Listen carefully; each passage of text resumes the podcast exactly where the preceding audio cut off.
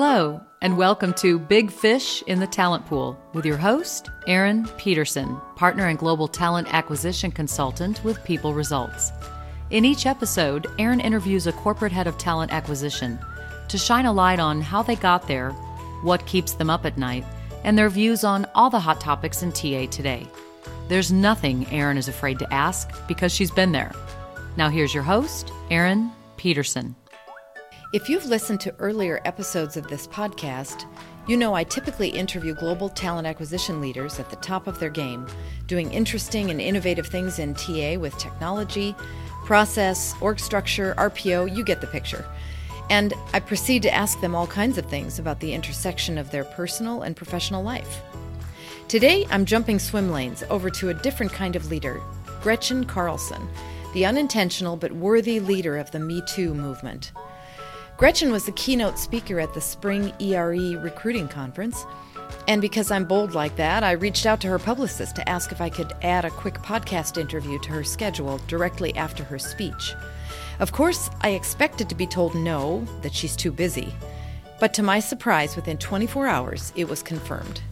Gretchen is energetic, passionate, substantive, and so gracious. It was a privilege to interview her, and I hope this bonus episode of Big Fish in the Talent Pool touches your heart the way it did mine. Enjoy. So, Gretchen, thank you for giving me a few minutes of your time after your keynote and before they whisk you away to the airport to create this bonus episode for my podcast listeners. This is especially fun for me because while Gretchen and I have never met before, we share some cultural DNA. Both Minnesota girls grew up around the same time in the same area, both with Swedish and Lutheran roots. And while neither of us live there anymore, I'm guessing you still consider Minnesota home. Am I right? Of course. Of course. You betcha. you bet. Yeah, mm-hmm. sure. Mm-hmm. so let's jump in. Gretchen, you have an amazing list of accomplishments. You're a concert viol- violinist, Miss Minnesota, Miss America, a Stanford graduate, an accomplished journalist and TV host, author of two books, and only one TED Talk, right? I don't. Right. I, I don't know if I two, could. I, but don't, I don't know if I ever could do another one, but yes, one. yeah, they're pretty intense, aren't they? Yes. And uh, of course, for good reason, because we all love watching them. You're a wife to Casey and a mom to Christian and Kaia, Mm-hmm. which you talk about being your most important role. And as a mom myself, I can definitely affirm that. Yes. And in 2016, you, your words, jumped off a cliff all by yourself by blowing the whistle on Roger Ailes for sexual harassment, starting an avalanche of similar accusations and a cultural movement. Thank you. It, it, it is stunning. It's stunning what has happened Mm-hmm. because, as a woman in business for the amount of time that you've also been in business, I haven't ever seen it uh, actually take hold when someone has brought this issue to the fore. Mm-hmm. And I think we have an opportunity here. And in fact, again, quoting from your book, Be Fierce, you feel that you've created a meaningful fight for women's rights in our time. Mm-hmm. Did you ever imagine that that last sentence would be part of your legacy? And how do you feel about that? Well, I've always been a supporter of women forever. I mean, I had a really strong mom and grandmothers, and they really inspired me to be the best that I could be. And my mom told me that every single night. And, you know, of course, she would say, Now, God has given you a lot of talents, and He expects you to make the most of them. Right, of in, in other words, work really hard, the Protestant work ethic. Of course. But, you know, I really, I really latched onto that. Um, so I've always been a supporter of. Of women being the best that they can be, and I pushed myself to the nth degree, and my I guess my life and my resume shows that. Um, with regard to this issue, uh, did I ever think I was going to be the face of it? Absolutely not. You know, my life has worked in mysterious ways, and the one constant has been that whatever challenge is in front of me, I go for it. So, as I said in the speech, I could have gone home after my case broke and just never been heard from ever again. But instead, um, I felt a call of duty to respond to all the women who reached out to me because they were the they were voiceless, and I was their voice. And I felt um, I felt a calling to try and make a difference. And the problem is that solving this issue is not just one solution; it's a tangled web of many things. So, uh, I've spent the last 20 months really working on it from so many different facets.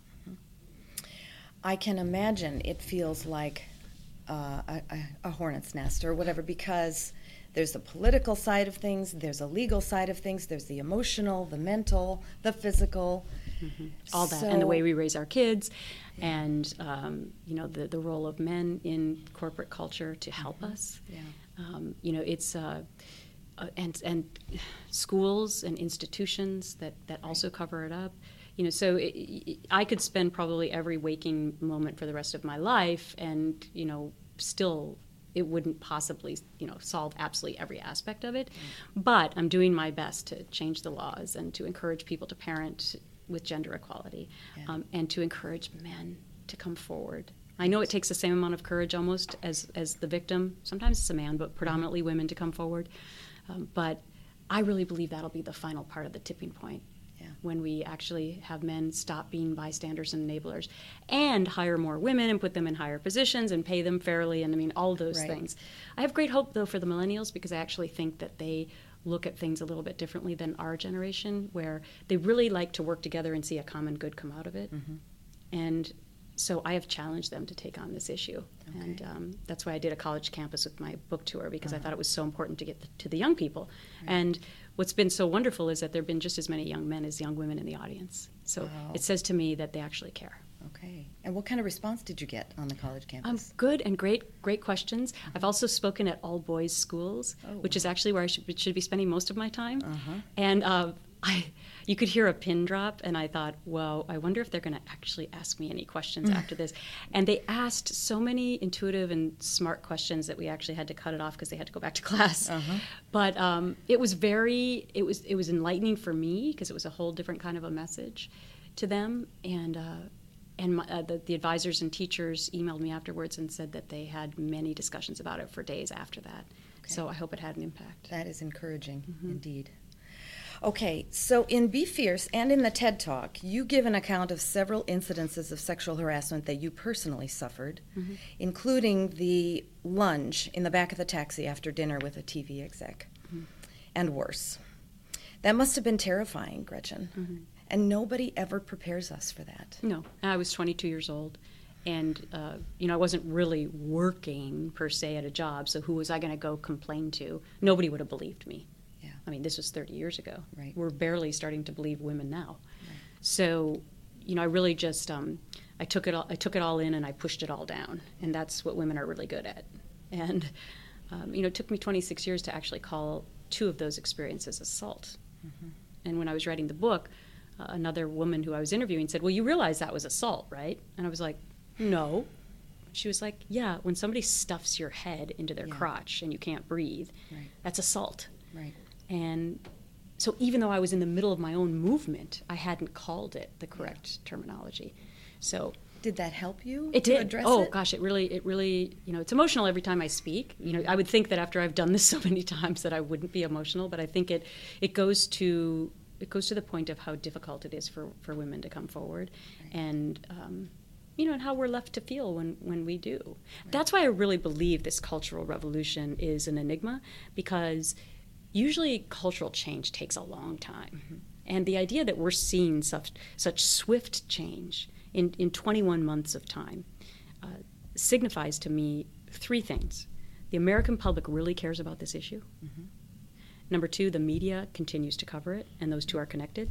And number three, social media has has done everything to help this movement. As much as I hate it for my kids, mm-hmm.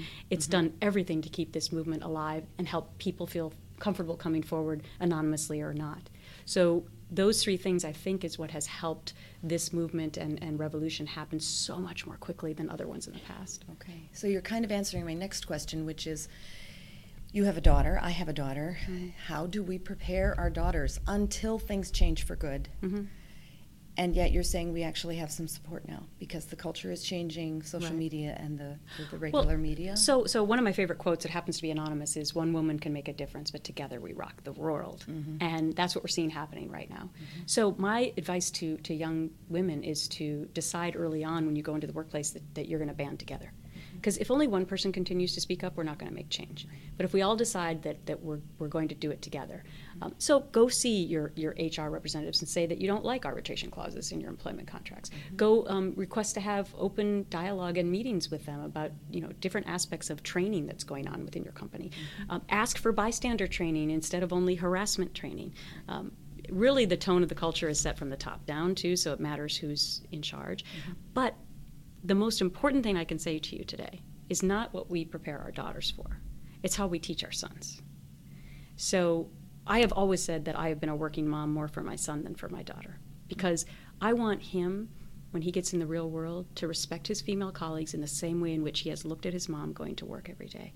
And that to me is the essential piece of this puzzle. Mm-hmm. It's you know, how do we educate and rear our sons to, instead of manning up, speak up on behalf of women in society? That, to me, is what being a real man is all about. Right.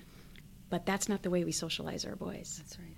So we have a tremendous amount of work to do in that area. And, uh, you know, there's tons of organizations out there empowering young girls, but we really should be spending our time and money on empowering men to be good to girls.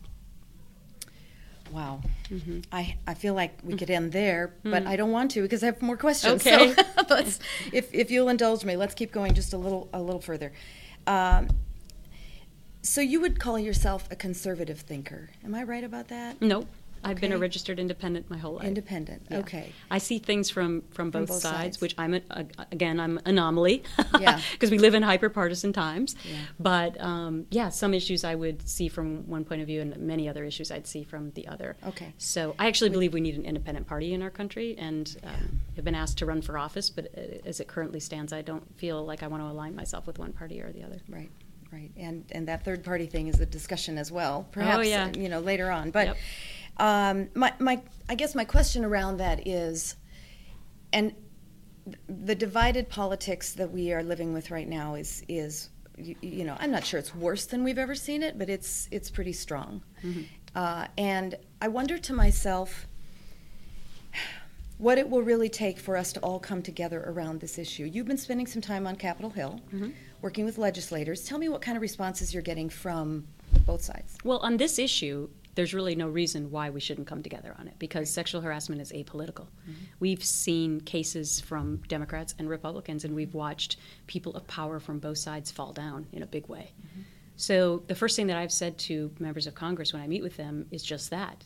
And you know what happens is they all immediately want to tell me all the stories about harassment with their wives, their sisters, their moms, their children. Mm-hmm. And I'll say, Yeah, and do you want to help end that? Right. So if we can come to agreement that it's apolitical, that's that's the first step. Um, I, what's really frustrating to me is watching in politics how people pick sides depending on what party they're in, and so they believe some women, but they don't believe the others, which is really disingenuous. Um, so I think if we could come together and just realize that this issue is is something that we need to solve together, it would be a huge step.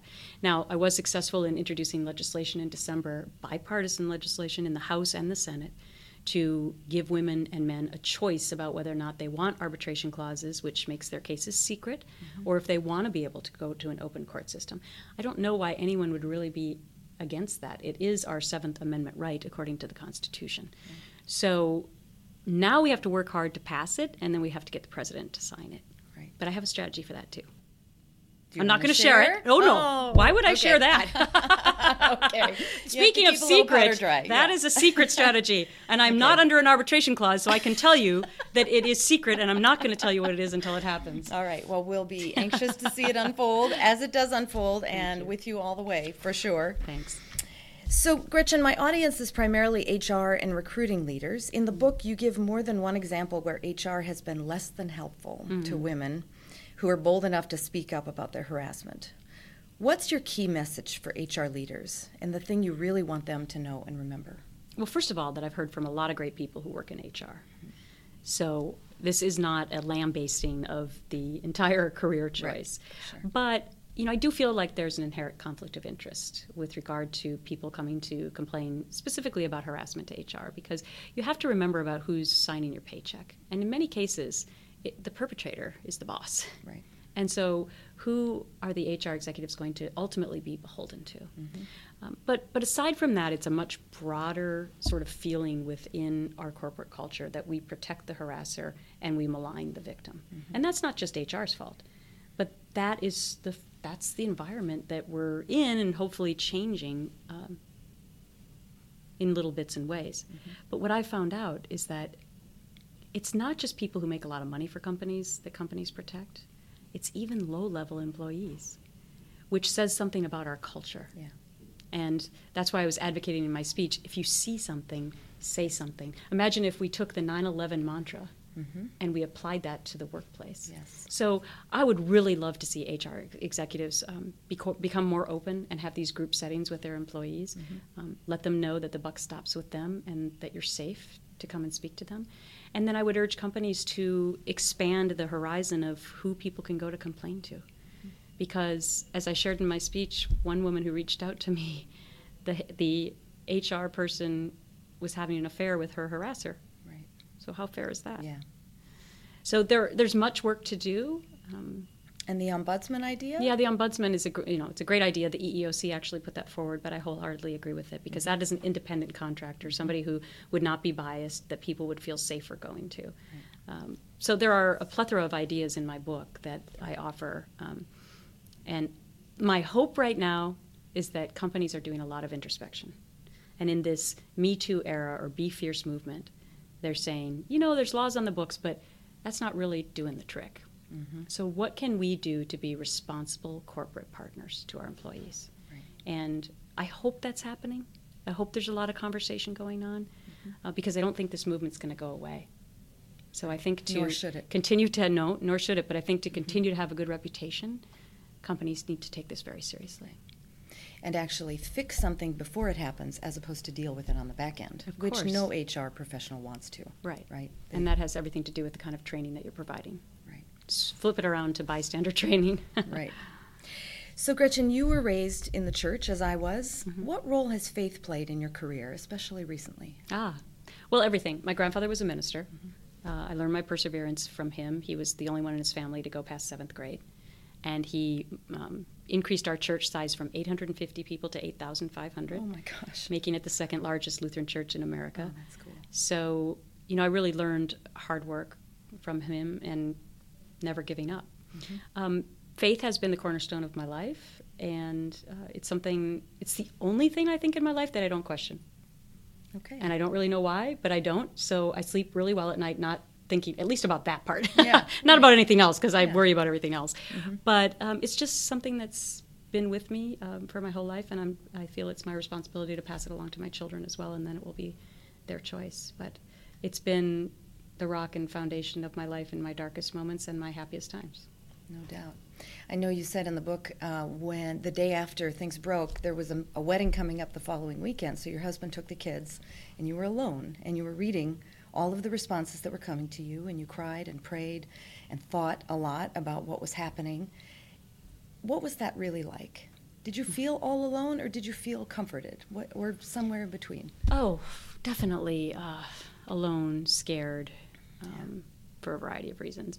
Um, yeah, I, I, obviously didn't sleep those nights. Um, but, you know, I guess if there was one thing that was with me, it was my faith. Yeah so you're never truly alone. Mm-hmm. Although I wouldn't wish those first couple days on anybody. No doubt. Yeah, I had no idea and what was going to happen. So and you made it through that week, and then went to the wedding. And I love I the did. travel story. Oh yeah, talking about how you're normally organized, but you're sort of out of sorts. Very much so. That's understandable, mm-hmm. considering what. You Until the flight through. attendant took my hand when I went into the plane and had tears in her eyes, yeah. and she said, "Thank you." And that was the first indication to me that things might turn out okay. And that you had really touched something deeply mm-hmm. in so many people who needed a voice. Yeah. Well, I've heard from a lot of flight attendants since. Oh my goodness! Every single time I get on a plane, uh-huh. um, and oftentimes they give me nice perks, which I love. Oh wow! like a glass of wine and maybe even a first class seat. Outstanding. so anyway, no, they're they're um, that that they seem to be a predominant group that I hear from. Okay. One last uh, question. Mm-hmm. You're now the chairwoman of the Miss America Board of Directors. Mm-hmm. What's your vision for that organization? Oh, wow. Where do I start? Uh, well, first of all, I'm the first chairwoman ever um, of this iconic, almost 100 year tradition. Uh, so we have a lot of tradition to uphold, but we also have a lot of changes to make. And um, just rest assured, I can't really divulge what we're planning to do yet, but pay attention for next fall. And just know that uh, if I if I decided to bring my Be Fierce movement to the organization, that um, when I'm done, the entire thing will be about empowerment and leadership uh, for our young women across this country. Outstanding. I love that. Thank you. And I can't wait to see it more. And now, let me say, Gretchen, on behalf of women everywhere, thank you. You're welcome. Thank you for seizing the moment. Carpe diem, as you said your motto is. Mm-hmm. For standing up, for taking the bullet. You're a hero in so many ways. So, to close us out, and I'm sorry I'm getting emotional here, but we so appreciate you. Could you please read for me one of your quotes, my, one of my favorite quotes from Be Fierce? Sure. But now there's a loud rumbling in the culture, a sense that it's time to stand up and turn the floodlights on the injustice women often suffer by being objectified, made to feel like victims, forced to settle for less, and expected to tolerate being ignored, unheard, and marginalized. Together, we can end the harassment if we decide we're not going to take it anymore. We will not be silenced by the ways of the establishment or power. We will tell the truth. We will be fierce. Awesome. Thank you, Gretchen. Thanks. Well, there you have it. And if you're a talent, HR, or business leader, now you need to decide what to do about it. Gretchen has given us some very practical ideas to make real change. I'd like to challenge all of us to consider taking just one of these ideas and carrying it forward. Are we as courageous as Gretchen is? I'd like to think so. After all, courage is contagious. Why not be fierce? The alternative is just not an option anymore. Thanks for listening. We hope you enjoyed this episode of Big Fish in the Talent Pool. This podcast is independently produced in collaboration with ERE.net, and we would love to hear your feedback. You can email Erin directly at E E-P-E-T-E-R-S-O-N at people-results.com. You can also follow Erin on Twitter at Erin McPeterson, connect with her on LinkedIn, and learn more about her practice at people-results.com.